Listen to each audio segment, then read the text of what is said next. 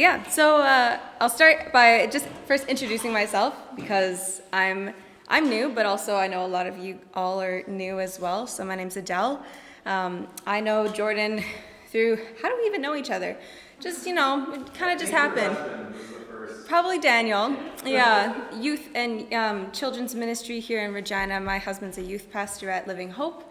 And uh, yeah, Jordan asked me to join the board, um, and I was excited. I'm excited about Enrich Life, and so excited to see even all of you guys here. This is this has been something that has been um, heavily prayed for, and something that's been a dream for a long time.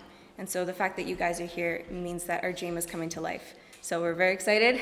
Um, it's not just a burrito. Yes, I am actually pregnant. it's, not, uh, it's not just my big lunch that I had, but yes, so Daniel and I are expecting our first baby girl uh, in October. Yeah, thanks. yeah, we're so, so excited. Um, so October 28th, sometime around there. Maybe she'll come earlier. Maybe she'll hang out, cook a little longer. We'll see. Um, but uh, yeah, I'm, I'm so honored to be able to share with you guys tonight, so thank you for having me. Let's start with reading the passage. So if you all turn to John 4, it's a long one, so I won't force any of you to read it. I will read it, and, uh, and you guys can all follow along. Therefore, John 4. Therefore, when the Lord knew that the Pharisees had heard that Jesus was making and baptizing more disciples than John, although Jesus himself was not baptizing, but his disciples were, he left Judea and went away again into Galilee. And he had to pass through Samaria. So he came to a city of Samaria called Sychar, near the parcel of ground that Jacob gave to his son Joseph. And Jacob's well was there. So Jesus, being wearied from his journey, was sitting thus by the well. It was about the sixth hour. There came a woman of Samaria to draw water. Jesus said to her, Give me a drink. For his disciples had gone away into the city to buy food. Therefore the Samaritan woman said to him, How is it that you, being a Jew, ask me for a drink since I am a Samaritan woman? For Jews have no dealings with Samaritans. Jesus answered and said to her, If you knew the gift of God and who it is who says to you, Give me a drink, you would have asked him, and he would have given you living water. She said to him, Sir, you have nothing to draw with, and the well is deep. Where then do you get that living water? You are not greater than our father Jacob, are you, who gave us the well, and drank of it himself, and his sons and his cattle? Jesus answered and said to her, Everyone who drinks of this water will thirst again, but whoever drinks of the water that I will give them shall never thirst. But the water that I will give them will become in him a well of water springing up to eternal life. The woman said to him, Sir, give me this water so I will not be thirsty, nor come all the way here to draw. He said to her, Go, call your husband and come here. The woman answered and said, I have no husband. Jesus said to her, You have correctly said, I have no husband, for you have had five husbands, and the one whom you now have is not your husband. This you have said truly. The woman said to him, Sir, I perceive that you are a prophet. Our fathers worshipped in this mountain, and you people say that in Jerusalem is the place where men ought to worship. Jesus said to her, Woman, believe me, an hour is coming when neither in this mountain nor in Jerusalem will you worship the Father. You worship what you do not know. We worship what we know, for salvation is from the Jews. But an hour is coming and now is when the true worshippers will worship the Father in spirit and truth, for such people the Father seeks to be his worshippers. God is spirit, and those who worship him must worship in spirit and truth. The woman said to him, I know that Messiah is coming, he who is called Christ. When that one comes, he will declare all things to us. Jesus said to her, I who speak to you am he. At this point, his disciples came and they were amazed that he had been speaking with a woman. Yet no one said, What do you seek? or Why do you speak with her? So the woman left her water pot and went into the city and said to the men, Come, see a man who told me all the things that I have done. This is not the Christ, is it? They went out of the city and were coming to him. I'd like to start with a bit of a sad analogy, so hang on with me. It will make sense in the end, I promise. How many of you guys have seen an elephant before? In real life, not just a picture. yeah. So elephants are pretty magnificent creatures, pretty massive. I found a fact online that said they can grow to be about 12,000 pounds. It's pretty big. um, but unfortunately, um, because of tourism and because of um, a desire for you know tourists to come and to ride elephants, there is a uh, method that is used by trainers called elephant crushing. And basically, what this is is that um, because elephants are on high demand, what they will do is they will, um, in order to, to domesticate and to make an elephant tranquil, what they'll do is they'll take elephants when they're at a very young age and take them from their mothers, and then they will hurt them, beat them, you know, they will um, chain them to something, they will put them in really stressful situations. And um, this is in order to, you know, to uh, take control over an animal that will eventually be way, way bigger um, and, uh, and uh, become very, very powerful. And you know why? Why would this be a method? You know, it's not out of a unique or a pointed desire to inflict cruelty. It's not because of that, but it's because, really, at the end of the day, it's just very efficient. It's a very effective way to subdue an animal that will eventually become very, very powerful. So if you're trying to domesticate an animal that'll eventually potentially crush you by how big it is, you know, you'll take advantage of the time when it's weak, at least a little bit weaker, and doesn't have quite as much power. You know, the goal of elephant crushing is to crush the spirit of an animal that has unbelievable power. So why do I mention this? Well, it does come up in the story, I promise. Maybe not elephants in particular, but the crushing of a spirit. Let's consider the scenario before us in this story of John 4. Jesus makes a sudden stop at a well because he is human and because he is tired. It's the hottest point of the day and he is thirsty. But as Jesus is resting at this well, a woman approaches to draw water at the most inconvenient, energy draining point of the day. The fact that she had to even make the trek to this well, which was outside of town, and at noon, when no one else would go to draw water, um, this proves the fact that she actually is trying to avoid being with others. She doesn't want to be around others. She's basically the social outcast. She probably doesn't really get invited to parties. and, uh, you know, she's kind of the elephant in the room. she knows it, and Jesus knows it. They're both sitting here at this well, and he can tell that her spirit has been crushed. Jesus met the Samaritan woman in a place where she was already vulnerable. And he could tell that this was a woman who was familiar with disappointment. I mean, she had even set up her entire daily routine around it. She had submitted to living this life in the outskirts, alone. She avoided community because, likely, she was not allowed to be in community. She had not been accepted into it. So, like the elephants, her spirit had been crushed. But to this woman, Jesus makes a surprise encounter, and he catches her off guard. He acknowledges her, the simple fact of acknowledging her. Jesus is breaching social norms in this moment by asking her for water. And the woman's questions are consistent of someone who's familiar with cultural methods of exclusion. It's almost as though in the next interaction, she's trying to teach Jesus how to exclude her. She says, How is it that you, though you are a Jew, are asking me for a drink, though I am a Samaritan woman? But Jesus, he's not going to tolerate it. He does not tolerate her subjection to division in this conversation.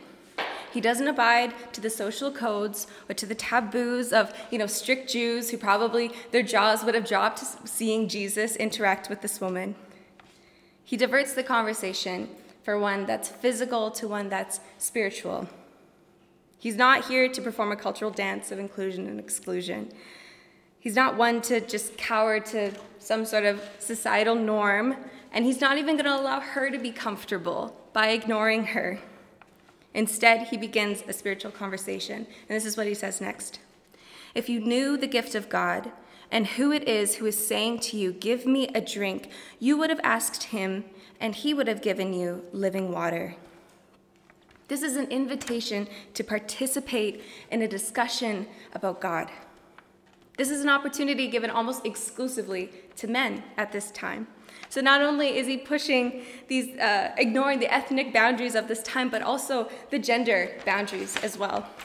He's inviting her into a spiritual conversation and a spiritual depth that likely she never would have been invited into. Her response, I assume, is one that's still a bit out of a shock for Jesus' audacity, you know, and it kind of misses the point. she says, Sir, you have no bucket, and the well is deep. Where then do you get this living water? You are not greater than our father Jacob, are you, who gave us the well and drank of it himself and his sons and cattle? So, in this interaction, this is another defensive retort from the woman. Firstly, she kind of pulls the conversation away from the spiritual and back into the physical. And, um, and she even acknowledges the fact that Jesus, Jesus isn't even ready to collect water. He doesn't have anything to collect it with. She then incorporates a conversation about their father Jacob.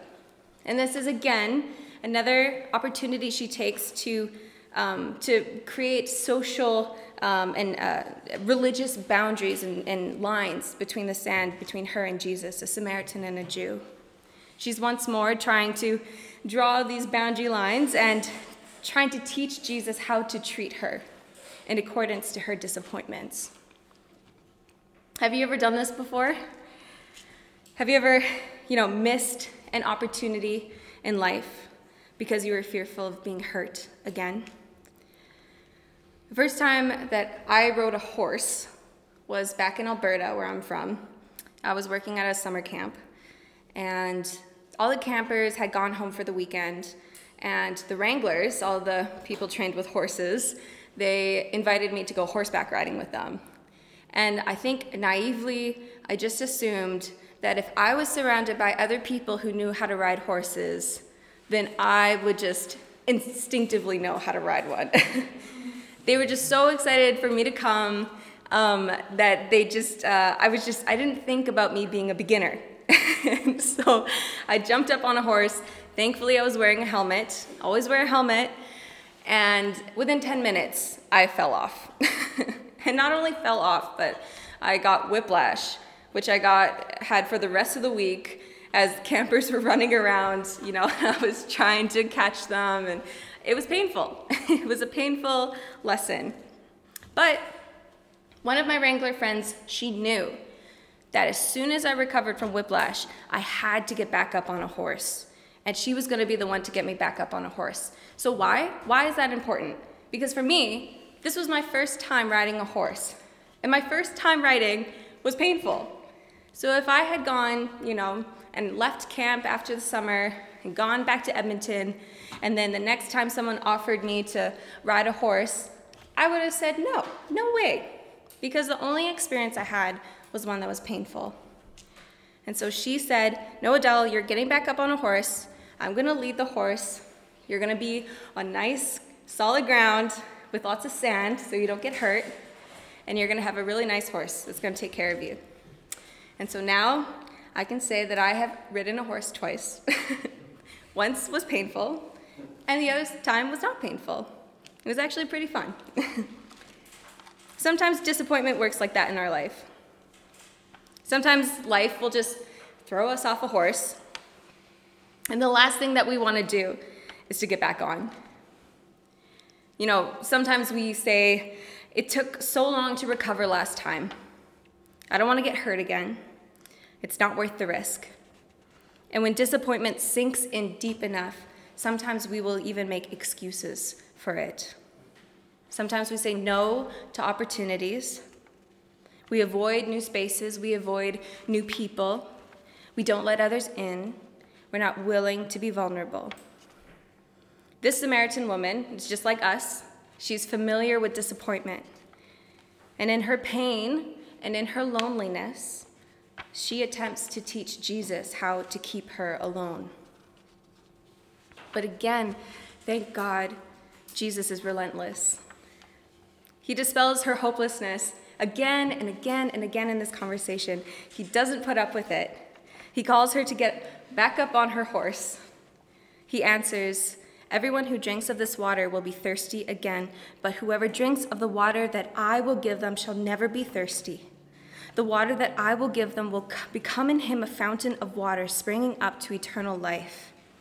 So again, Jesus is continuing to dig. He continues to offer himself. He continues to chip away at her disappointment. And the Samaritan woman says something which I, I kind of love. she says, Sir, give me this water so that I will not be thirsty, nor come all the way here to drink water. I, I really love this response because, first off, I would do the same thing. I would say, okay, fine, it sounds pretty decent, give me this water. But even though she's still missing the point, she's asking for what she wants honestly and vulnerably. She's being very vulnerable with Jesus because she's not just asking for water. If you catch that, she's not just asking for a drink. She's asking that she doesn't want to come back to this well anymore. She doesn't want to come back all alone. She's willing to acknowledge this physical thirst that she has, but in this moment of vulnerability, she's acknowledging this relational thirst as well. There's a, a dryness in her life from the wilting friendships and relationships around her. She's feeling thirsty. And she's becoming brave, being open and vulnerable with Jesus and talking about her hurt. And now, in this moment, Jesus is ready to respond and ready to heal the wound that has just surfaced. He asks for her husband, and she responds pretty calculatively. You know, she doesn't tell a lie, but it's more of a half truth. She says, I have no husband. And, uh, you know, Jesus gets to the root right away. he says, You have correctly said, I have no husband, for you have had five husbands, and the one whom you now have is not your husband. That's a little blunt, Jesus. it's a little awkward. You know, how, how do you respond to pain? Sometimes for me, when someone brings up something that's a little, hits a little too close to home, the first thing that I do is make a joke. You know, I try to ignore it, I try to avoid it, you know, maybe kind of stealthily change the conversation. Sometimes, in some ways, this almost feels like a more compassionate thing to do when someone brings up something uncomfortable about someone else's life, maybe a source of pain. You know, have you ever accidentally brought up something that you shouldn't have had with someone? I did that once a few years ago, and it still pains me to this day to think about it. I was back in Edmonton, and I was at a small group, and a, a friend walked in. She, uh, I knew her from a few years ago. I hadn't talked to her in a long time, and I wanted to catch up. And so I said, "It's so good to see you. How's your relationship with so and so?" Immediately starting conversation, and of course, she said, "Oh yeah, we actually broke up like a couple weeks ago." I was like, "Ooh, yikes."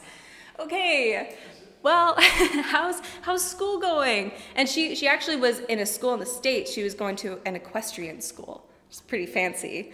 Um, and she said it's actually getting too expensive, so I had to drop out and I had to move back to Canada. And I said, okay, oh no. So I changed the conversation again, and I tried to keep it positive. You know, I said, I said, well, I mean, like, that's so great. You're back in Canada. Like, how is it, how is it being back in Edmonton? And, and she said, well, I moved in with my parents and I'm trying to find a roommate and I just, no one wants to move in with me.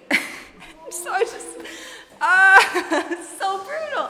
I just didn't know what else to say. And so I just, yeah, again and again, I just, I accidentally brought up the pain in her life and I left that conversation feeling like such a jerk because I made her remember.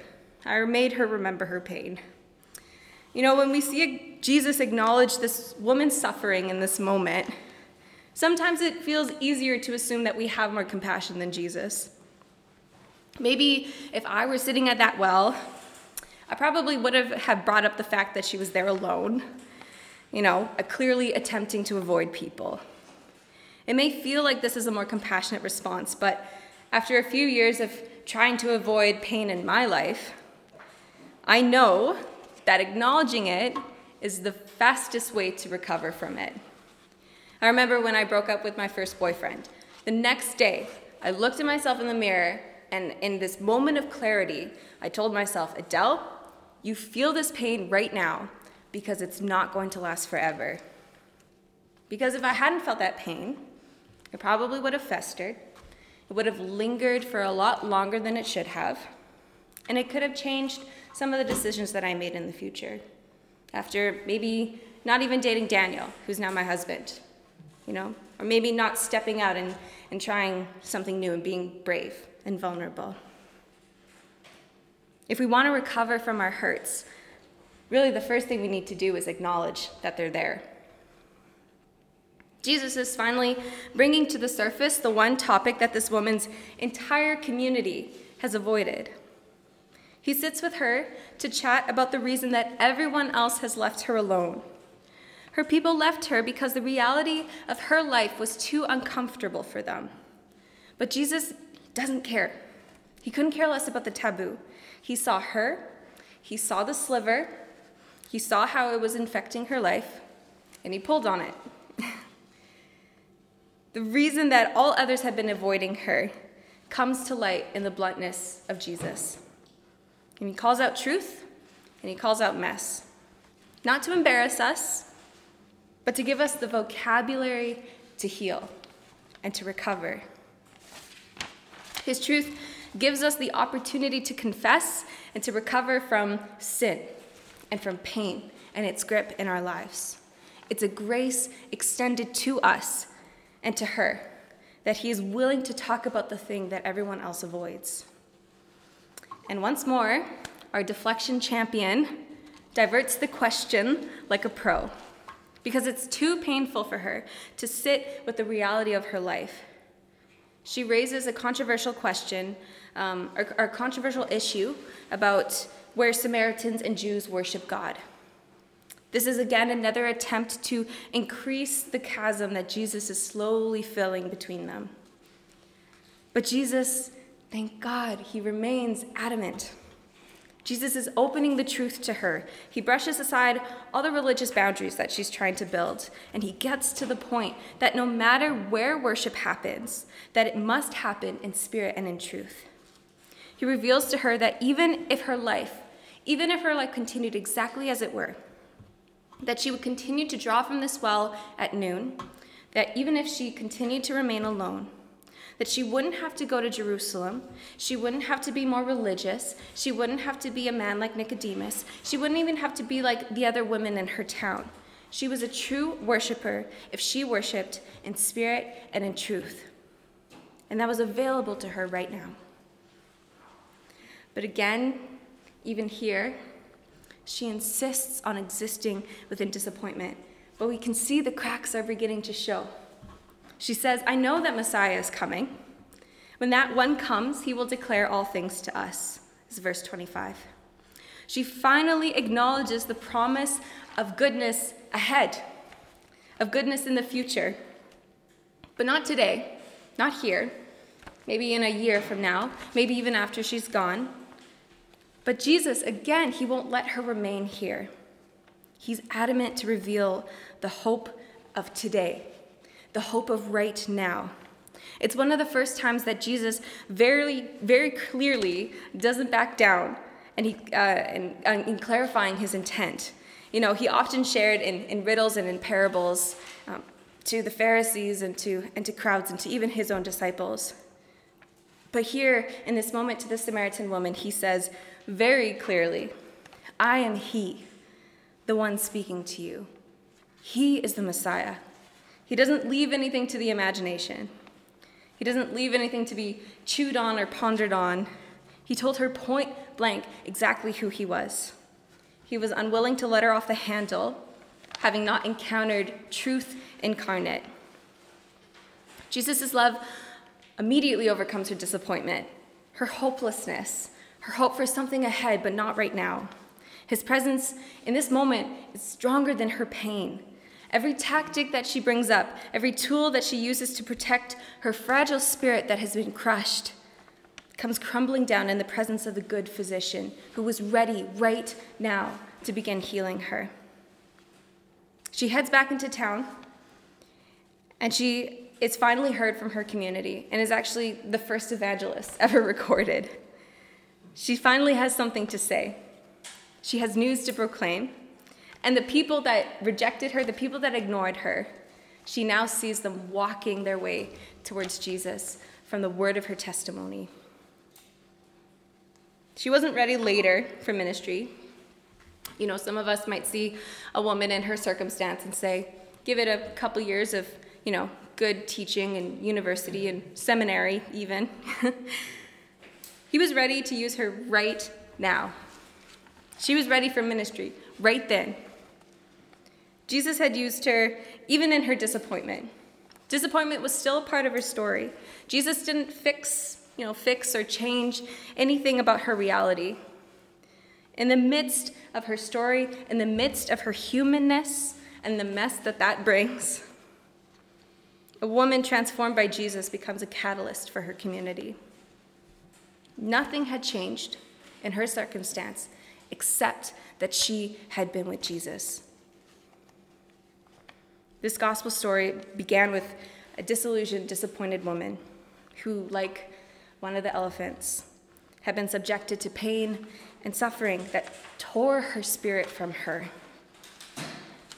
But Jesus was unwilling to let her sit in her hopelessness. And he breaks through her disappointment. He reveals the power that was hidden within her all along. And she finally worships in spirit and in truth. The purpose of the book of John, the gospel of the book of John, is found in chapter 20, verse 31. It says this But these stories are written that you may believe that Jesus is the Messiah, the Son of God and that by believing you may have life in his name. So the stories in the whole book of John, they always point back to that theme that you and I, the readers, that we can have hope in who Jesus is. The fact that this woman's story is included in the book at all, it signals to us as the readers that there's something really significant about this moment. So, so why does John include it? Why include the story of, you know, a beat down, cynical woman encountering Jesus? I think it's because John wanted to prove that Jesus is not disappointed by your disappointment.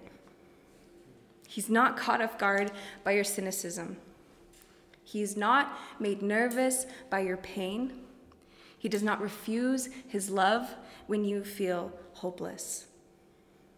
I love to think how beautiful it is that Jesus and the Samaritan woman are sitting at the well of a man who once wrestled God.